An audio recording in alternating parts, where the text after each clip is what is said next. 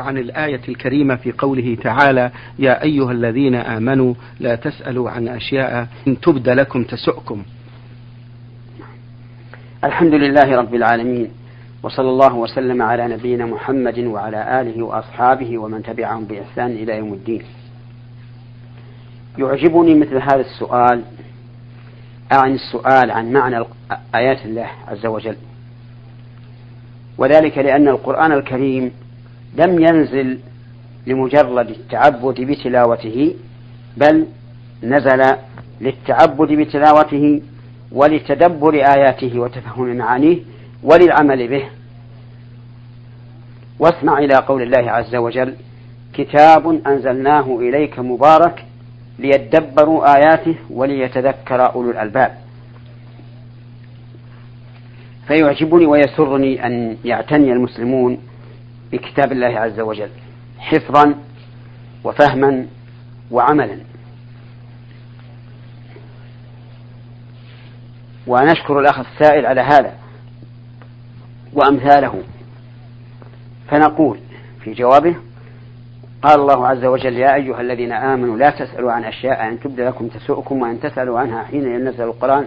تبدى لكم. هذه الآية نزلت مخاطبة مخاطبا الله بها من كانوا في عهد النبوة الذي هو عهد التحليل والتحريم والإيجاب والحل فإنه ربما يسأل الإنسان في عهد النبوة عن شيء لم يحرم فيحرم من أجل مسألته أو عن شيء ليس بواجب فيوجب من أجل مسألته.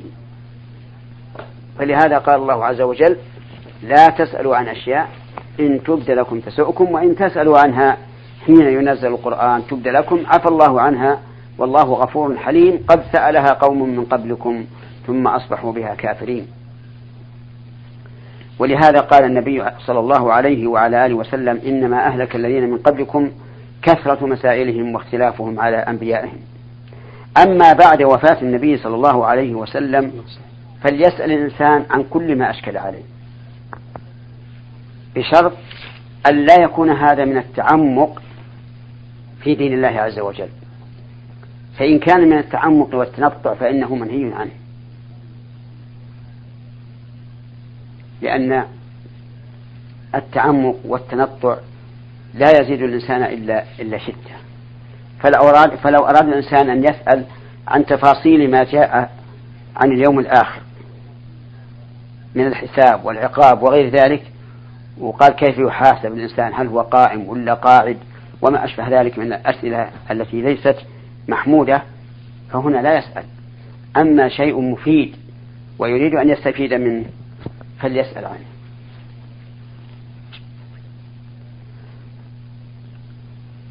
ولا ينهى عن السؤال. نعم. أحسن الله إليكم وبارك فيكم. المستمعة ميم ميم أرسلت بمجموعة من الأسئلة تقول ما الفرق بين العين والحسد وكيف نحمي أنفسنا منها منهما مأجورين؟ العين والحسد ليس بينهما فرق مؤثر ولكن لأن أصل العين من الحسد وهو أن العائن والعياذ بالله يكون في قلبه حسد لعباد الله. لا يحب الخير لأحد. فإذا رأى من إنسان ما يعجبه نعم. وهو حاسد والعياذ بالله ولا يحب الخير لأحد انطلق من نفسه هذا الزخم الخبيث فأصاب المحسود.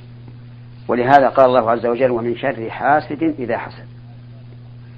أما التوقي من شروره من شرور الحاسد والعائن فإنه أولا بالتوكل على الله عز وجل. وأن لا يلتفت الإنسان لهذه الأمور ولا يقدرها وليعرض عنها. ثانيا باستعمال الأوراد النافعة التي جاءت التي جاء بها الكتاب والسنة. فإنها خير حامل للإنسان. مثل ما ثبت عن النبي صلى الله عليه وعلى آله وسلم في آية الكرسي أن من قرأها في ليلة لم يزل عليه من الله حافظ ولا يقربه شيطان حتى يصبح.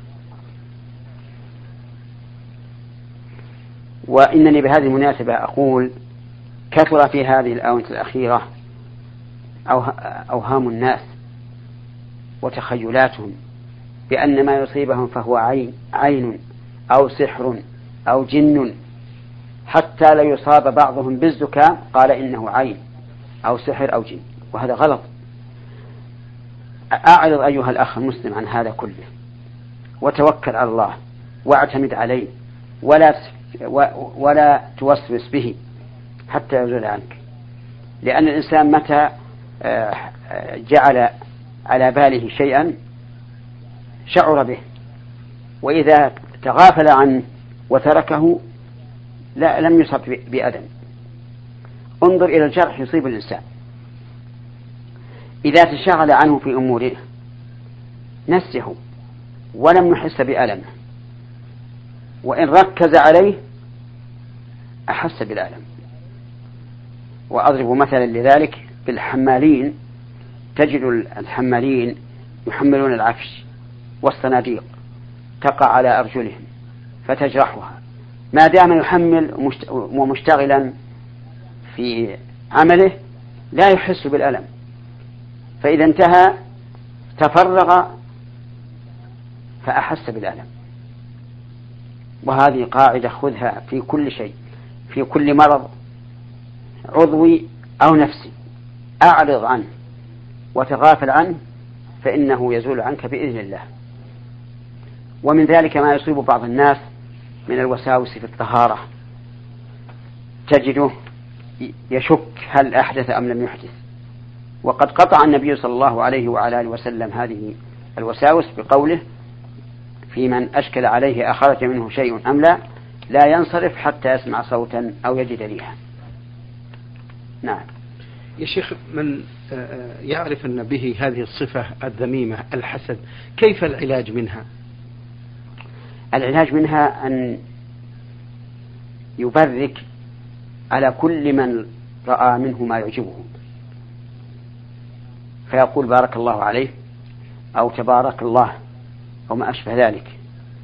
هذا بالنسبة لما ينطق به. أما بالنسبة لقلبه فيجب عليه أن يعترف بأن كل نعمة فمن الله عز وجل.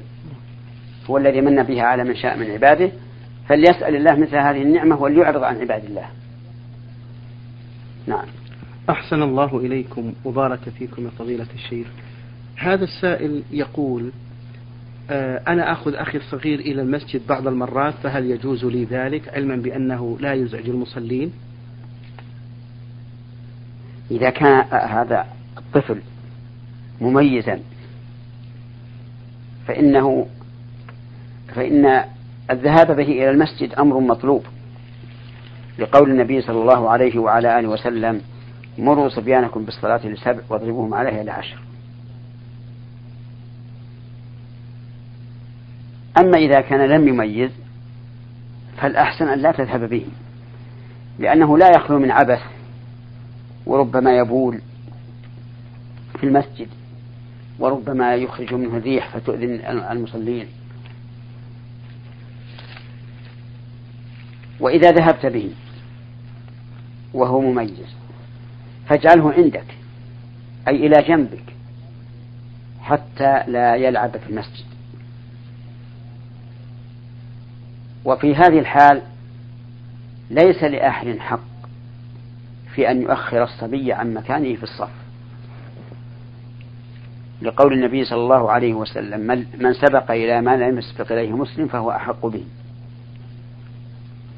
ولأن في طرد الصغار عن عن الصف الأول تنفيرا لهم عن المسجد وتكريها لهذا الرجل الذي طردهم. وإزعاجا للموجودين في المسجد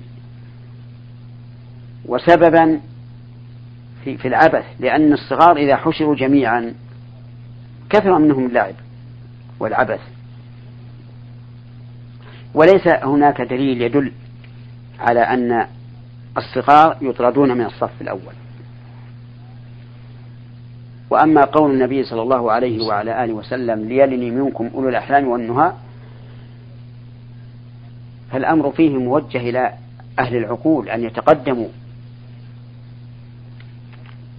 حتى يكونوا هم الذين يلون النبي صلى الله عليه وعلى آله وسلم فيفهموا منه أكثر ويأخذوا عنه أكثر. ولفظ الحديث ليلني منكم أولى الأحلام والنهى وليس فيه لا يلني إلا أولى الأحلام. لو كان لفظ الحديث لا يلني إلا أولى الأحلام لقلنا نعم. أطرد الصغار من الصف الأول. لكن الحديث فيه أمر لأولي الأحلام والنهى أن يتقدموا وأن يكونوا ممن, يلي النبي صلى الله عليه وعلى آله وسلم.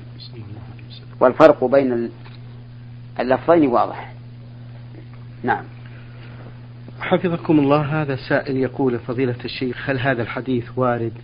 بأن الرسول صلى الله عليه وسلم آه، قال لأبي بكر رضي الله عنه الشرك أخفى من دبيب النمل وسأدلك على شيء إذا فعلته أذهب الله عنه إذا فعلته أذهب الله عنك صغار الشرك. تقول اللهم إني أعوذ بك أن أشرك بك وأنا أعلم وأستغفرك لما لا أعلم. تقول ذلك ثلاث مرات. أرجو من فضيلتكم توضيح معنى الحديث وهل هو صحيح؟ لا أعرف هذا الحديث.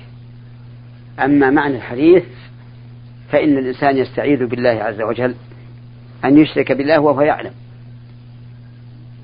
ويستغفر الله لما لا يعلم أنه شرك. لأن الإنسان قد قد يقع في الشرك وهو لا يدري. فيستغفر الله تعالى أن يشرك من شرك لم يعلم به. نعم. المستمعة هم عبد الرحمن تقول هل العباءة وهي الزي الشرعي للمرأة؟ وإن كان هو الزي الصحيح فأين الخمار الذي يغطي الصدر الذي تحدثت عنه الآية الكريمة وليضربن بخمرهن على جيوبهن؟ أرجو توضيح ذلك مأجورين. نعم. الخمار موجود على الرأس. ولا مانع من أن يكون على الرأس غطاء غطاء. أحدهما الخمار والثاني العباءة. وهذا هو الذي جرت به العادة عند النساء عند النساء في هذا البلد في قديم الزمان طيب. خمار وفوقه العباءة نعم. تقول هل يجوز للمرأة أن تصلي وهي تضع المكياج على وجهها علما بأنها توضأت ثم وضعت المكياج الظاهر أن المكياج ليس له طبقة تمنع وصول الماء فليس, فليس هناك فرق بين أن تضع المرأة قبل الوضوء أو بعده ولكن يبقى النظر في استعمال المكياج. هل هو جائز أو غير جائز؟ نقول إن كان إن كان خديعة وغشا مثل أن تتمكيج المرأة عند رؤية خطيبها لها فهذا لا يجوز. لأنه غش وخديعة من وجه ولأنه ليس للمخطوبة التي يريد خاطبها أن ينظر إليها أن تتجمل لأنها لا زالت أجنبية من الرجل.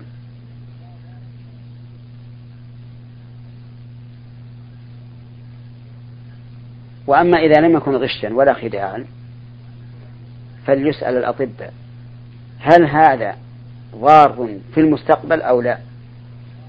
لأننا سمعنا أن المكياج الذي يعطي البشرة جمالا يكون في النهاية ضررا على المرأة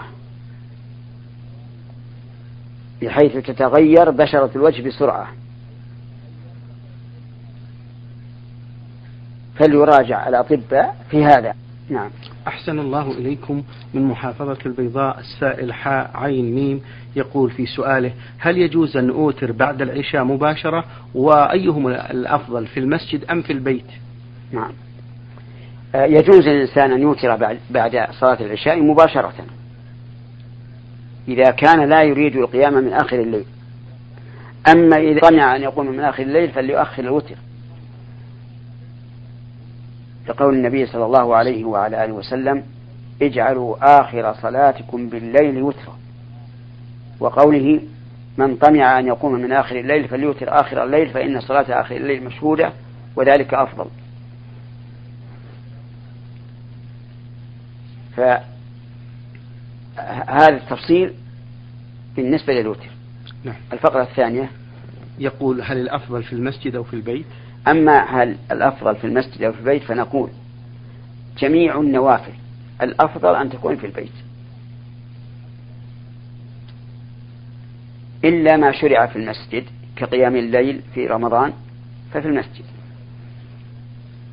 فمثلا سنة الظهر قبلها الأفضل أن تكون في البيت وسنة الظهر بعدها أن تكون في البيت وسنة الفجر قبلها أن تكون في البيت. وسنة المغرب بعدها أن تكون في البيت وسنة العشاء بعدها أن تكون في البيت. كل النوافل الأفضل أن تكون في البيت. لقول النبي صلى الله عليه وعلى آله وسلم أفضل صلاة المرء في بيته إلا المكتوبة. والحكمة من كون صلاة النافلة في البيت أفضل أن لا يجعل بيته مقبرة لا يصلى فيه. والصلاة كلها بركة. ثانيا أن يعود أهله على الصلاة. ولذلك تجد الصبي إذا رأى والده يصلي ذهب يصلي إلى جنبه. يقوم معه ويركع معه ويسجد معه ويقعد معه وإن كان لا يقول شيئا لكن يقلد. وهذه غنيمة. أن تعود أهلك على الصلاة. نعم. أحسن الله إليكم من أسئلة هذا السائل يقول آه، بعض الأحيان يطرأ علي شك في بعض الأمور الشرعية فهل من علاج له من الكتاب والسنة مأجورين؟ ما أدري مش معنى الشك. هل هو يشك في وجوبه أو يشك في فعله؟ إن كان الأول فالواجب عليه أن يسأل. لقول الله تعالى فاسألوا أهل الذكر إن كنتم لا تعلمون. وإن كان الثاني فليبني على اليقين ولا يلتفت للشك. فإذا شرع في الوضوء وفي في أثناء الوضوء شك في النية هل نوى أو لا نقول استمر في الوضوء ولا تلتفت. شرع يصلي في أثناء الصلاة شك هل نوى أو لا نقول استمر ولا تلتفت للشك.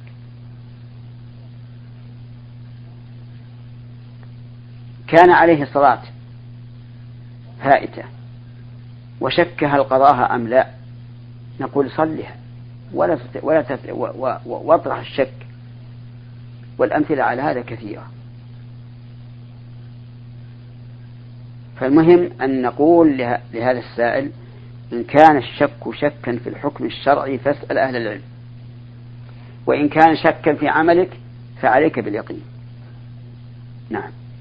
أحسن الله إليكم وبارك فيكم يقول السائل إذا ركع الإمام أقول فعليك باليقين إلا ما يكفي فيه غلبة الظن فأعمل بغلبة الظن.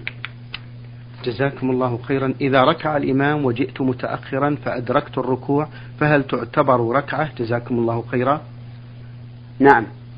إذا دخل الإنسان والإمام راكع ثم أدرك كبر الإحرام قائما معتدلا ثم ركع قبل أن يرفع الإمام رأسه من الركوع فقد أدرك الركعة.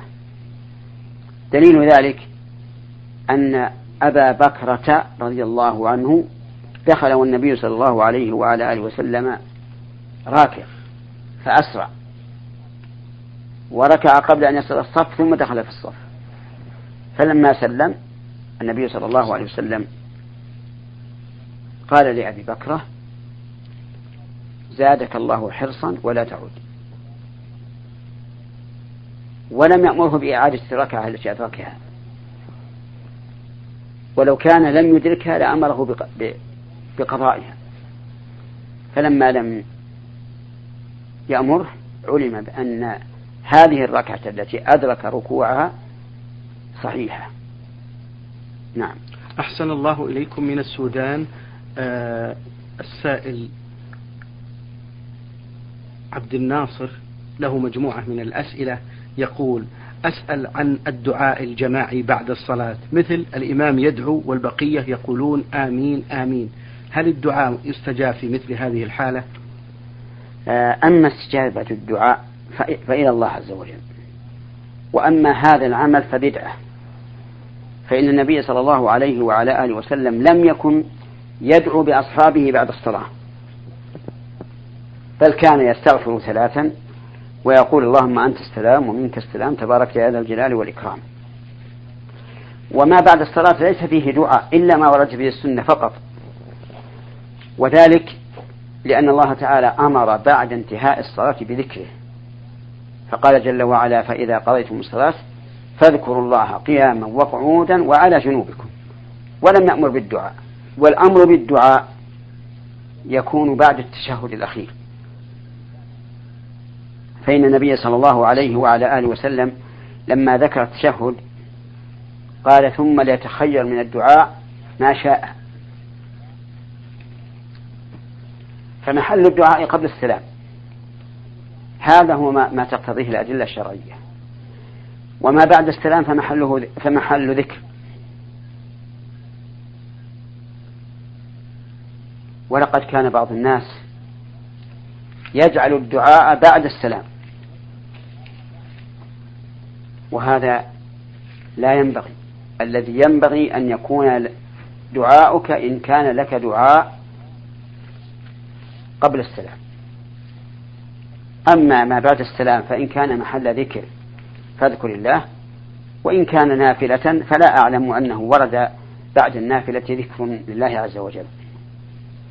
نعم. يقول السائل فضيلة الشيخ سؤال الثاني عن الزيادة في الأذكار. هل حددت, حددت الأذكار بثلاثة وثلاثين أم الزيادة عليها جائزة؟ نعم. الأذكار بعد الصلاة أنواع. نعم.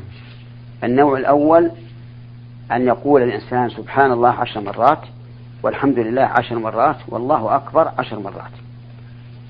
والنوع الثاني أن يقول سبحان الله ثلاثة وثلاثين والحمد لله ثلاثة وثلاثين والله أكبر أربعا وثلاثين. النوع الثالث أن يقول سبحان الله والحمد لله والله أكبر ثلاثا وثلاثين ثم يختم المئة بقول لا إله إلا الله وحده لا شريك له له الملك وله الحمد وهو على كل شيء قدير. النوع الرابع أن يقول سبحان الله والحمد لله ولا إله إلا الله والله أكبر خمسا وعشرين مرة. ولا ينبغي للإنسان أن يزيد على هذا على أنه ذكر من أذكار الصلاة.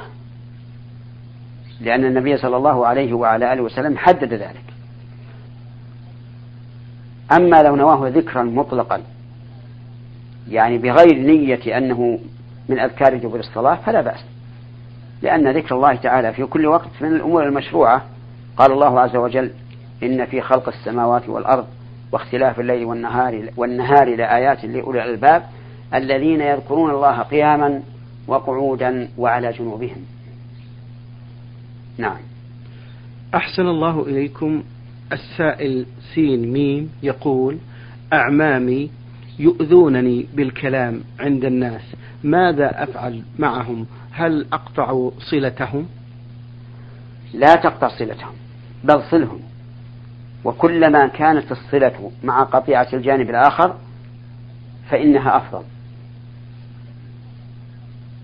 فقم بالواجب من صلتهم وكل أمر قطيعتهم إلى الله عز وجل. وأنت مأجور إذا آذوك. وتكلموا بك عند الناس. لا تزداد بهذا إلا أجرا وثوابا. وسوف تأخذ يوم القيامة من حسناتهم إذا لم تحللهم. لأن النبي صلى الله عليه وسلم سأل ذات يوم أصحابه قال ما تعدون المفلس فيكم؟ قالوا من ليس عنده درهم ولا دينار.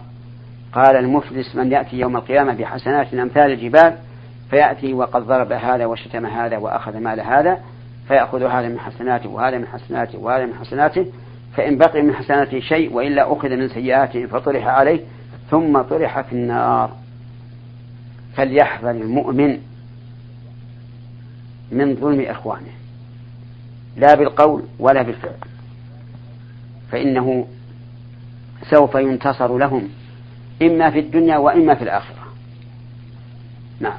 أحسن الله إليكم السائل شين فا من نينوى يقول في سؤاله أريد أن أسأل عن المدة الشرعية للزوج في غيابه عن زوجته وأطفاله. وهل إذا طالت المدة في السفر خارج البلاد هل لها تأثير على عقد الزواج بينه وبين زوجته؟ وهل للمسافر مدة معينة يجب عليه العودة إلى أهله فيها؟ نعم.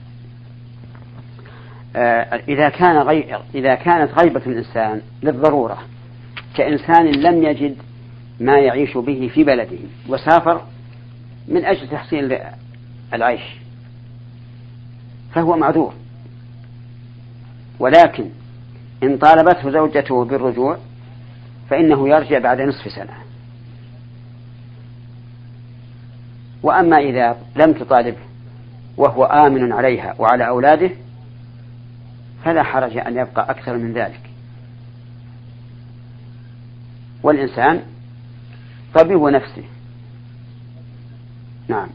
شكر الله لكم يا فضيلة الشيخ وبارك الله فيكم وفي علمكم ونفع بكم الإسلام والمسلمين. أيها الإخوة والأخوات أجاب عن أسئلتكم فضيلة الشيخ محمد بن صالح بن عثيمين الأستاذ في كلية الشريعة وأصول الدين في القصيم وخطيب وإمام الجامع الكبير في مدينة عنيزة. شكر الله لفضيلة الشيخ وشكرا لحضراتكم أنتم. وفي الختام تقبلوا تحيات زميلي مهندس الصوت حمد بن محمد الوابلي والسلام عليكم ورحمة الله وبركاته. نور على الدرب. برنامج يومي يجيب فيه أصحاب الفضيلة العلماء على أسئلة المستمعين. البرنامج من تقديم وتنفيذ عبد الكريم بن صالح المجرن.